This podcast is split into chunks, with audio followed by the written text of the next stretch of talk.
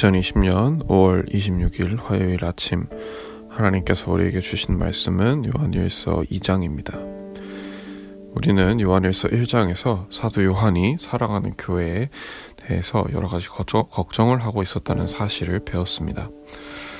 특히 미혹하는 자들이 있어서 사랑하는 교회 사람들에게 잘못된 말씀을 전하고 예수님께서 우리의 죄를 위해서 십자가에서 죽으시고 부활하시다는 사실을 부정하고 있었습니다. 문제는 그들이 그냥 예수님을 부정하는 것이 아니라 도덕적으로나 성품, 성품이나 모든 것이 세상 사람들이 보기에도 형편없이 살고 있었다는 것입니다. 육체적인 것을 중요하게 여기지 않았기 때문에 자신의 육체를 마음대로 사용했다는 것입니다.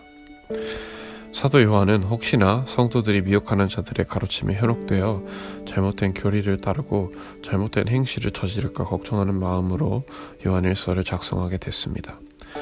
그래서 1장에서는 예수님에 대해 모든 말씀은 사도 요한 자신이 직접 보고 들었던 것을 전하고 있, 다는 사실을 배웠습니다. 미혹하는 자들의 생각처럼 예수님은 가짜로 십자가에서 죽으시거나 사람의 흉내만 내신 것이 아니었습니다.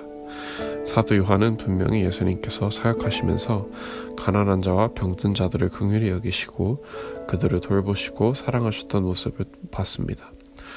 부패한 종교 지도자들은 단호히 비판하시고 결국 모든 사람들의 죄를 위하여 십자가에서 죽으시고 부활하시는 모습을 똑똑히 봤습니다. 그래서 사도 요한은 자신이 예수님에 대해 가르쳤던 모든 것은 실제로 보고 들은 것이라고 말했습니다. 사도 요한이 보고 들은 하나님의 말씀 중에서 가장 중요한 것은 하나님은 빛이시라는 사실입니다. 하나님께서는 죄를 지어 어둠 가운데 있던 우리를 빛으로 부르셨습니다. 그래서 우리는 예수님의 십자가의 죽음으로 인해서 죄를 용서받고 다시 하나님의 빛 가운데 거하게 됐습니다. 이어서 2장을 살펴보도록 하겠습니다. 2장부터는 마치 설교와도 비슷합니다. 2장 1절에서는 먼저 사도 요한이 편지를 쓰고 있는 이유가 나오고 있습니다. 나의 자녀들아 내가 이것을 너희에게 쓰면 너희로 죄를 범하지 않게 하려 함이라. 만일 누가 죄를 범하여도 아버지 앞에서 우리에게 대언자가 있으니 곧 의로우신 예수 그리스도라. 1장에서는 구체적으로 언급하지 않았지만 2장 1절에서는 분명하게 편지를 쓰고 있는 목적이 사랑하는 교회가 죄에서 멀어졌으면 하는 마음이라는 사실이 드러납니다. 하지만 만일 성도들이 죄를 짓게 되더라도 우리에게는 예수님이 계십니다. 혹시나 다시 죄를 짓게 되더라도 마음 깊이 회개하고 예수님께로 돌아오라는 것입니다. 1절과 2절에서는 예수님께서 우리가, 우리의 대언자가 되시고 우리의 죄를 위한 화목제물이 되셨다고 말합니다. 대언자라는 단어는 원래 고대 로마에서 법정에서 변호사와 같은 사람들을 지칭하는 말이었습니다. 이 말은 즉 하나님 앞에서 우리의 죄를 죄로 인해서 심판받아야 하지만 예수님께서 우리를 대신해서 변호해 주셨다는 뜻입니다. 그렇다면 화목제물이란 무슨 무슨 뜻일까요? 화목제물은 구약 성경에서 제사를 드릴 때 쓰였던 제물을 의미합니다. 구약 시대에는 죄를 짓게 되면 제사를 통해서 용서받았습니다. 그런데 신학 시대에 오니 예수님께서 우리의 화목 제물이 되어 주셨습니다. 우리가 회개하고 다시 돌이켜서 예수님께서 우리를 대신해서 십자가에서 죽으시고 부활하셨다는 사실을 믿으면 우리의 죄가 용서받는다는 것입니다. 이렇듯 죄인인 우리를 위해서 예수님께서는 대신 죽어주시고 하나님 앞에서 심판받을 때는 우리를 변호해 주셨습니다. 그러니 우리는 이 땅의 삶을 살아가면서 항상 예수님을 의지해야 합니다.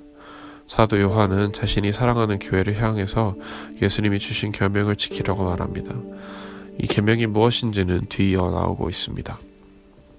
7절에서는 예수님이 남기신 계명에 대해 얘기하면서 다음과 같이 말합니다. 사랑하는 자들아 내가 새 계명을 너희에게 쓰는 것이 아니라 너희가 처음부터 가진 옛 계명이니 이 옛 계명은 너희가 들은 바 말씀이거니와 여기서 말하는 옛 계명은 뭐고 새 계명은 무슨 뜻일까요? 7절을 풀어서 말하자면 이런 말입니다. 사랑하는 여러분, 제가 지금 여러분에게 말하고 있는 예수님의 말씀은 새로운 것이 아닙니다. 제가 새로운 계명을 여러분한테 설명하고 있는 게 아니고 예전에 예수님께서 이미 가르치셨던 옛 계명입니다.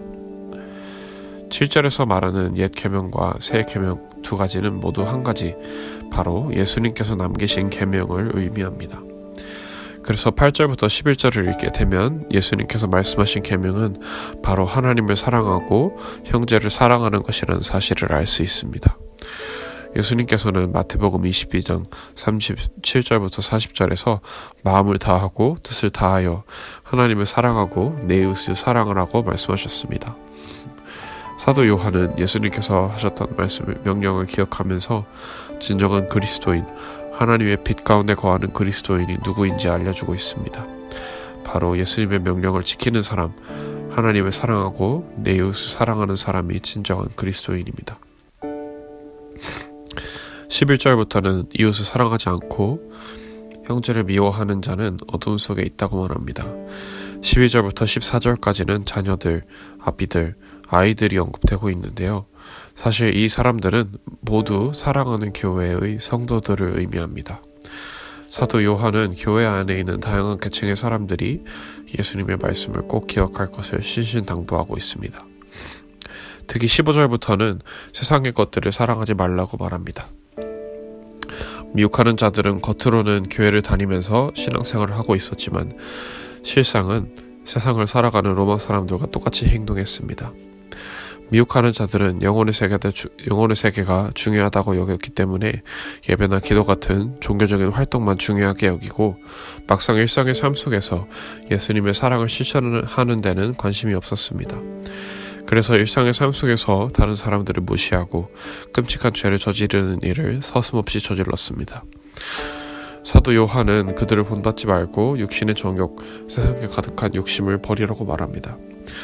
욕심 부리면서 얻고 싶어 하는 것들은 언제든지 사라지는 것이지만 하나님의 뜻은 영원합니다.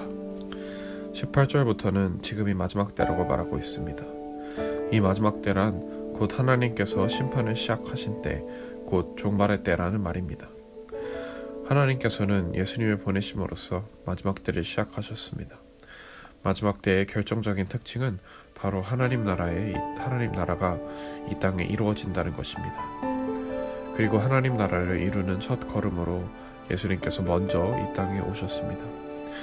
그런데 이러한 마지막 때의 특징 중 하나는 바로 저 그리스도, 곧 예수님의 뜻에 반대하는 자들이 나타난다는 것입니다. 사도 요한은 지금 사랑하는 교회 사람들을 현혹하고 있는 미혹하는 자들이 저 그리스도, 곧 예수님의 뜻에 반대하는 자들이라는 사실을 지적하고 있는 것입니다.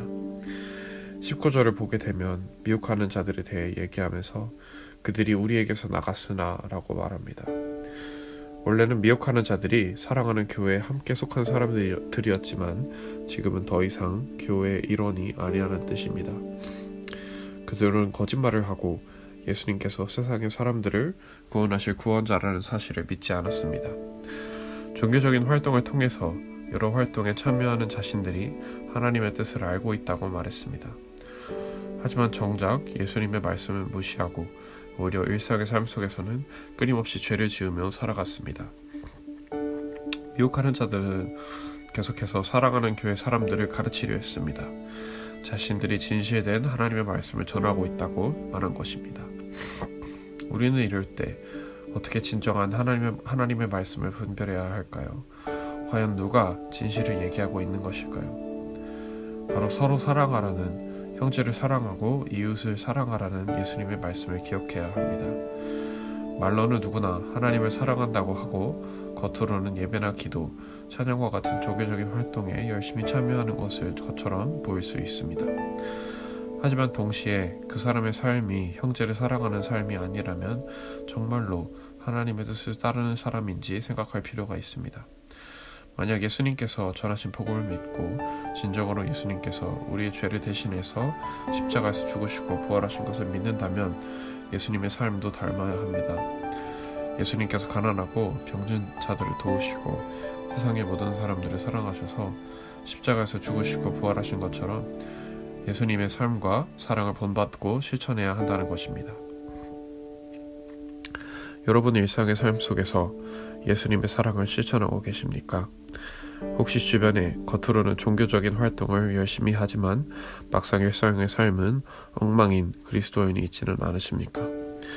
진정한 그리스도인이라면 예수님을 믿는다고 말만 하는 것이 아니라 몸만 예배에 참석하는 것이 아니라 어디서, 어디서든지 예수님의 사랑을 실천할 수 있어야 합니다.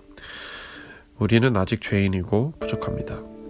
그래서 종종 예수님의 사랑을 실천하지 못하고 넘어질 수 있습니다. 그럴 때는 무엇보다 예수님을 의지하시기 바랍니다. 예수님께서 먼저 우리의 죄를 위해서 십자가를 지셨던 그 사랑을 기억하시기 바랍니다.